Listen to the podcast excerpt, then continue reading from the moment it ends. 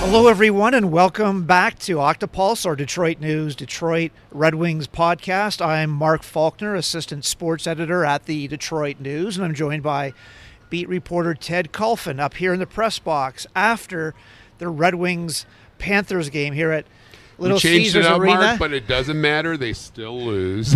we change it up, and it's still the same old results around here. What did you make of tonight's game, Ted? A 4 1 loss, 34 saves for Jimmy Howard, 0 for 7 on the power play. He played play. much better. Jimmy, Much actually, better. these two games here, Jimmy got back to the level they, they need, they kind of expect. Um, but boy, that power play tonight, zero for seven, very ineffective. I mean, that was the difference of the game. You figure Florida gets. Florida wasn't exactly barn burning either, but they did get a score there on their sixth attempt. Beautiful play there, Barkov with a redirect, and that was the difference in the game. And boy, the Wings 0 for 7. I, think we'll listen to Jeff Blashill Yeah, let's do that. momentarily. I mean, he was lamenting the fact that it really didn't over. It just try. He wanted them to simplify it. They did not. They were trying to make the perfect pass. Let's just listen to Jeff right now, Mark. they scored a power play goal and we have seven chances and we didn't. And, and I thought, uh, you know, we've talked to our group about being efficient, taking what's given, and, and, and overshooting it a little bit. Um, I thought we had a power, at least one power play where I thought we really shot it and uh, we had some looks.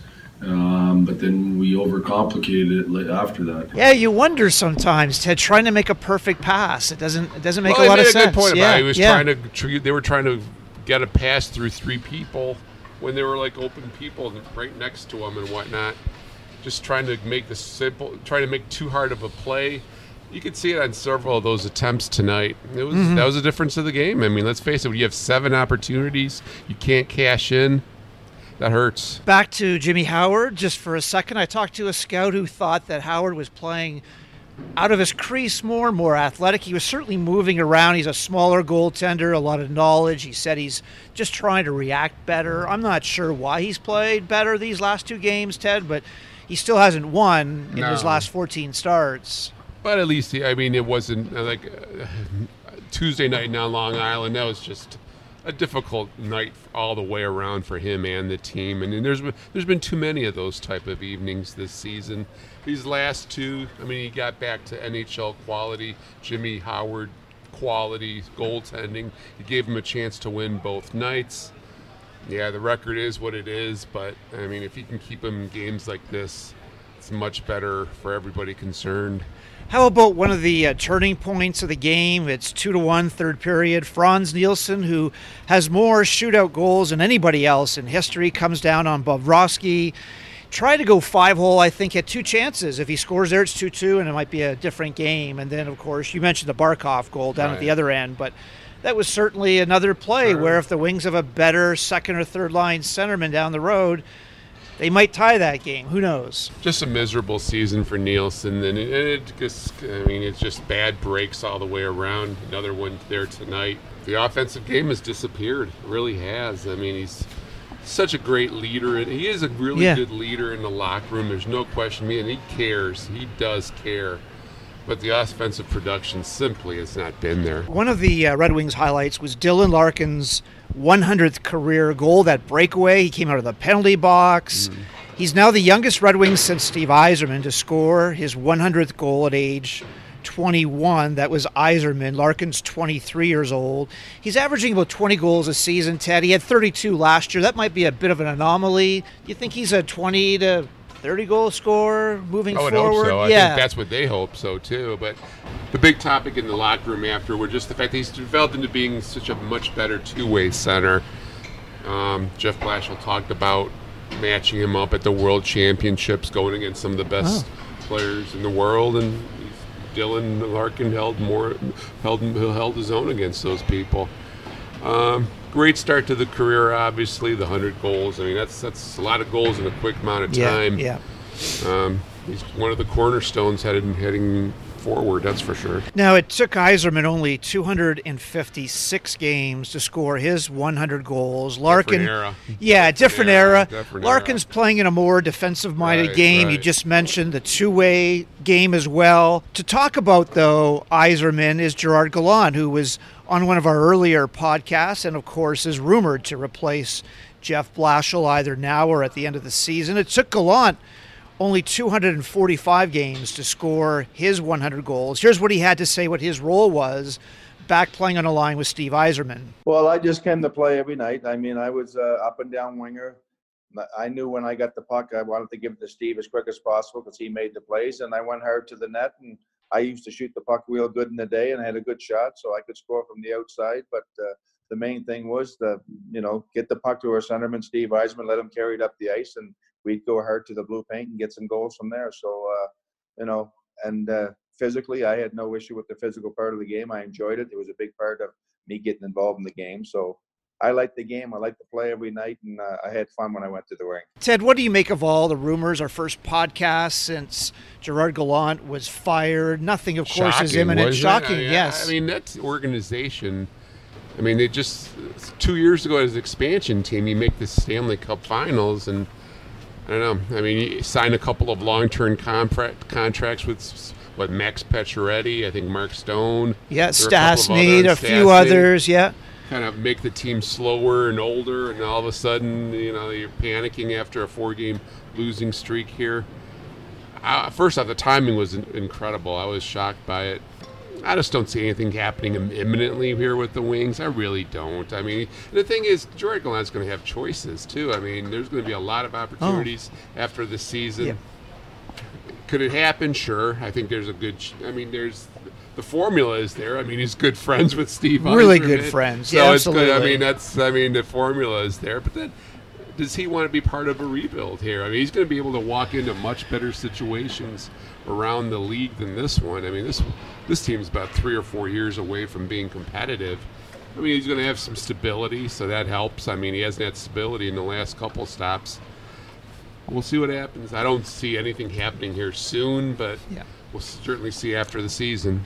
Now, Ted, uh, you talked to Blashill the other day about all these coaching changes. Seven so far, five performance based. Blashill's finishing up his fifth season as coach, eighth in the organization. With tonight's loss, he's now 30 games under 500. Yes, in the rebuild, and 377 games, a 461 winning Great percentage. Stat, great stat I saw on Twitter here. No, since November, pick a date. I think it was mid-November. The Wings have what five victories, but seven coaches have been fired. it's an amazing. That is. It is an amazing More coaches fired than wins. Hey, Yeah. um, look, I think everybody knows the situation. I mean, it's a, it is what it is. I'll still be a little bit surprised if they they keep him, obviously, after the season. But I mean, everybody understands where the they are in the development process here this season. Time now for our interview segment. We'll hear from two Red Wings prospects, both drafted by Steve Yzerman, second rounder Robert Mastrosimone, and fourth rounder Ethan Phillips. They were MVPs at last year's All American All Star game on Monday. That game will be held in Plymouth with all 31 NHL teams in attendance. Joining me now is Robert Mastrosimone, a second round draft choice by the Detroit Red Wings. Welcome to the podcast, Robert. Yeah, thank you for having me. Before we talk about the Red Wings, I'd like you to talk to us about the United States Hockey League. On January 20th, there's an All Star game here, and all the NHL scouts will be looking at the top prospects for the 2020 draft. You played in the game last year, you said was an East West format. Tell us a bit about that league and what fans might expect, Robert, from, from this All Star game. Yeah, I mean, I think it's a great, great league. It's a really good development league. I think I play, I played in it for two years, and I think I had some of the best development I've ever had in my life. And I think the the All Star game that we played, the East West game, was a really fun time. Uh, it was a really good experience for me and everyone who played it. I think coming up that BioSteel American game or whatever it is, it's it's gonna be it's gonna be a really cool game seeing all the, the best top guys in the USHL right now facing off against the, the, the A teams right now. So I think it's gonna be really cool. Tell us a bit about your game developing the last couple of years. Then you had lots of options, including the under 18 junior program here. Tell us how everything came about, Robert. It was probably February of 2016. where, or yeah, 2016, where I got cut from the, the United States program, and I went and tendered with Chicago later that year, Okay. and I think that was probably one of the best decisions, decisions I made in my life. I think Chicago had great development uh, staff for me. I think uh, for I had first year coach Mark Avalon. He helped me a lot in, in part of my games of it, a bunch of different parts of my games were whether it was the offensive skill or defensive play. And I think the second year or even the first year we had uh, Coach Ryan Crothers halfway through the year. We had a s- coaching switch and he brought a lot of skill and offensive play to my game. And then Greg Moore is a great coach. I did a lot of he coached here at the program the year before, and then he came to us in Chicago, and I think he helped me with a lot of skill development. And we did a lot of one-on-one video. We worked with Darryl Belfry, and it was just we did Yeah. a lot of individual little stuff, like little details that really helped my game. You know, going back to uh, February 2016, what was that like? Was that the team which turned out to be the historic team that you got cut? Were some of the players there, or how close do you think you might have come? And what was that experience like?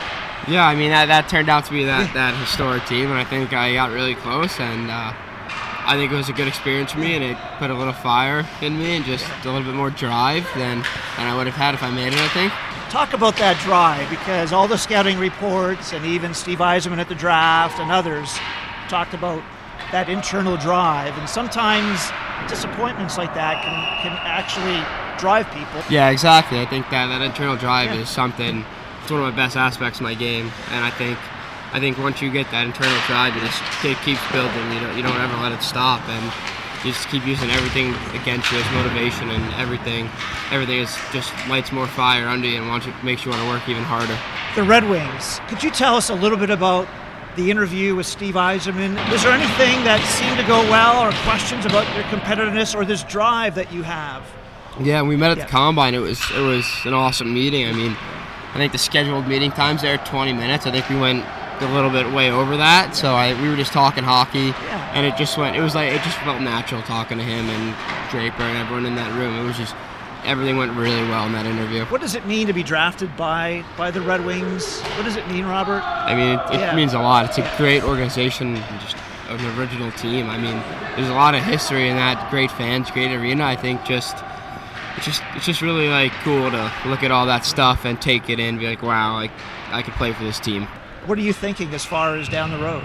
Yeah, I can definitely see myself Yeah. playing for the Red Wings. I mean, that's Yeah. my dream. I mean, I think I still got a lot of work to do, as I always will, but it's a long path. I think it's it's, it's gonna work out as long as I keep putting all the work in and keep working as hard as I can. Joining me now is Boston University coach Albie O'Connell. And Albie, if you could sort of update us on some of the Detroit Red Wings draft picks on the Boston Terriers, starting with Robert Mastrosimone, who we just spoke to, a second round pick. How is how is he playing in his freshman year? Uh, Robert's playing really well. Uh, he, he hasn't uh, put up the points that he probably wants to at this point, but he's generating a lot of offense. Uh, he's good in all three zones. He's competitive. He's got really good second effort on pucks, and he's a guy that's in on the forecheck, and he's back blocking a shot, and he'll have four, five, six hits in a game. He's not a big guy, but he's highly competitive, and he does a lot of other things besides getting on the score sheet that uh, that makes you a good hockey player. You know, Robert said he's on a line with another Red Wings draft pick, Ethan Phillips. Tell us a bit about Ethan and, and how his season has come along. Well, Ethan Ethan played a lot less junior hockey before he came in. He only played a half a season, um, so he was he wasn't behind the eight ball. He was he's just a little bit physically slight right now, but his skating is is elite. He can really skate. He's got great edges. He's got good sense. He's just learning how to play at our level. He's stronger than he looks. He can bounce some big guys off pucks, and um, he's looked terrific since he's been back. I think he was a little worn down from the first half. You know, it's a little bit of a grind your first college uh, half, and then just managing that and the school, and then just everything being new. But he's uh, he's played a lot of minutes. He's he's another guy that's playing a lot of situations. Has a young guy for us and has done well, and we expect him second half to you know kind of take a step. And how about a draft pick, the defenseman Kasper Kotkansalo from the 2017 draft? I believe he's a junior now, and how's he how's he been developing? Well, he's developing into a leader on our team. You know, he's pretty vocal, uh, a lot more vocal this year than he has been in, the, in years prior. He's got a lot more confidence. Uh, he's a guy that plays. He doesn't play on the power play, but he plays every other situation for us. He's very good at breaking you out of the zone. He's good in the neutral zone, moving the puck. But his his strength is being like a two-way defenseman. He's a defender. He's heavy. He's strong. Um, and he makes really good outlets. He's he's a guy that really works at his game. He's got a pretty pretty professional attitude, and he's uh, we're looking for him to kind of be a leader and and a solid guy that can. He's really good in the penalty kill. He blocks shots. He's really physical, so he brings a lot of value to our team. And just a couple more things here on January 20th, the USHL, the best players for the 2020 draft will be here. All the scouts will be here. Robert Mastrosimone said he and Ethan were named the MVPs when East played West last year, but this year they'll be here in Plymouth and they'll be facing the under 18 team. So I would just like your opinion about the USHL and what fans can expect looking at perhaps some of the best players who will be in the 2020 draft. Uh, well, the USHL in general is a, it's a terrific league for kids to develop in. Uh, they play in a lot of different cities. They're on buses, play in a lot of different environments. Uh, and some of the younger guys like Mastrosimone and Phillips, they had to play as younger guys in the league with first 19 and 20 year olds. So Okay. I think it's a, it's a, it's more of a man's game than you know some of the younger youth hockey that they've played. Um, and it's it's fast paced. You know they, it's a, it's not an easy league to score in. Um, so, but they've they've produced a lot of really good college players, and in turn, a lot of guys for the draft, and then they've moved forward on to the NHL. And uh, finally, there's one other local connection with hockey fans here. The Frozen Four will be at Little Caesars come April. A couple of years ago, Michigan was in the same position as you. I believe they were around 500. You mentioned how Michigan had to go through BU to get to the Final Four. But what are, what are your thoughts about trying to get obviously to the, to the Frozen Four? Yeah, no, it's it's uh, at the start of the year you want the record to be better at the start, but considering the way what we've gone through with some of the injuries, um, we had our top center out for the year. Cockerill, one of our best forwards, out for out until just about now.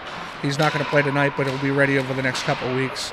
We didn't have DeBoer Stevens, so we were missing six, seven guys. So we thought for ourselves, if we can get these young guys like Mastrosimone and Phillips and Zegras and some of our young Yeah. guys good minutes, the second half it'll really help when those guys come back. So the season really starts in the second half.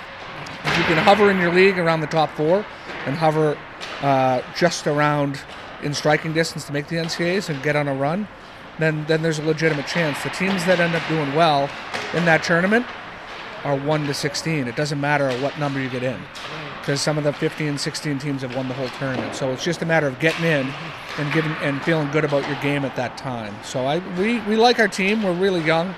It's a fun team to coach. We've got 11, 12, well, we've got 13 freshmen now. We took two guys in at the mid-year, so we've got a pretty young team, and we're uh, we, we've lived with a lot of woes in the first half of guys making some mistakes and learning, and you know the teams that do well are the teams that really get going in the second half. Albie, thanks for your time here on our podcast. Best of luck with BU the rest of the way. And as Brad Barry said, he'd like to see us again come Frozen Four if possible. That would be amazing. We're joined now by Ethan Phillips, a draft choice of the Detroit Red Wings. And Ethan, first of all, if you could talk to us about the United States Hockey League. On January 20th, they're holding the All Star game here, or at least a, a game where the top draft picks for the 2020 draft will be here in front of all the scouts. And I was talking to Robert Mastrosimone, a teammate of yours at Boston, you another Detroit Red Wing draft pick. He said last year you guys were in like a East West game and you were both named, I believe, MVPs.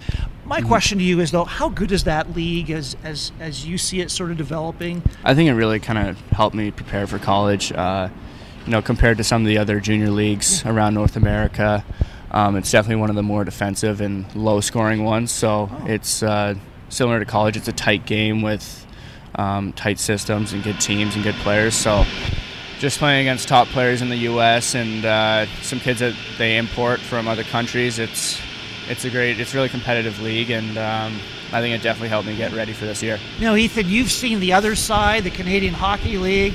Two of the players that were um, you guys billeted, uh, Nico Hischier of the New Jersey Devils and Filip Zadina. So you saw what it was like in Halifax with the Mooseheads in the Dartmouth area.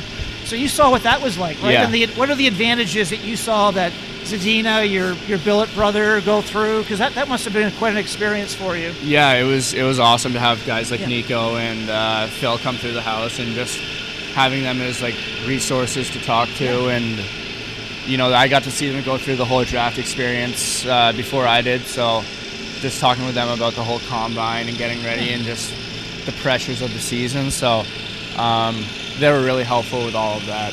Can you tell us a bit about Filip Zadina's progress in Halifax, how he was able to become, you know, top a top 10 draft pick and how you saw his game develop?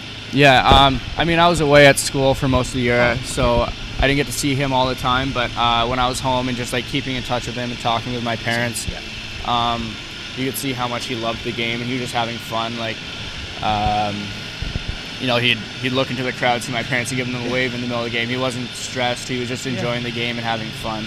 Um, so I think that's the one of the biggest things I picked up off of him was just enjoy the game.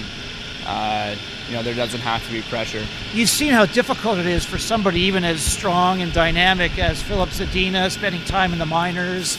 That must be also a learning experience for you as well. No matter where you're drafted, there's still steps to be taken, right, Ethan? Yeah, it's, it's a long route, and um, you know, talking with Phil, he, he wants to be in the NHL, so he's doing what he can to be up there, and you know, he's with Detroit now, doing well. Yeah. So, uh, you know, just just looking at that, you know, it's it's not like you're drafted, and next thing you know, you're in the NHL. It's it's a long road, and you hear of all these guys that spend a lot of time in college or um, a long time in the in the minors. So, you know, you, you you can't expect it to be overnight success, and you can't expect to just be in the NHL right away. How do you feel about the long road ahead? You're a freshman here, Coach Albie O'Connell talked a bit about your game, playing on the line with Robert Mastrosimone. He talked about your elite skating skill with edges, and he said all you need really is a little bit more weight and a little more strength, and of course that's going to come. But how do you see year one of your development here? Yeah, I think it's just uh, I got to take advantage of um, you know the, the gym back at BU. We got a great program there with Kyle Check, and um, you know there's always food around for us. So I just got to fill up my plate. How much do you weigh now, and, and what, what, what weight would you like to get at? Uh, Um, yeah, right now I'm about 150 pounds, and I think by the end of it I'd like to be around 170, 175. I don't see myself as like a heavy player, but um, I think the hardest part with it all is just kind of finding a balance. You know, you- you're tired and Yeah. you don't always want to go to the gym or go down and grab food. So um, it just you gotta.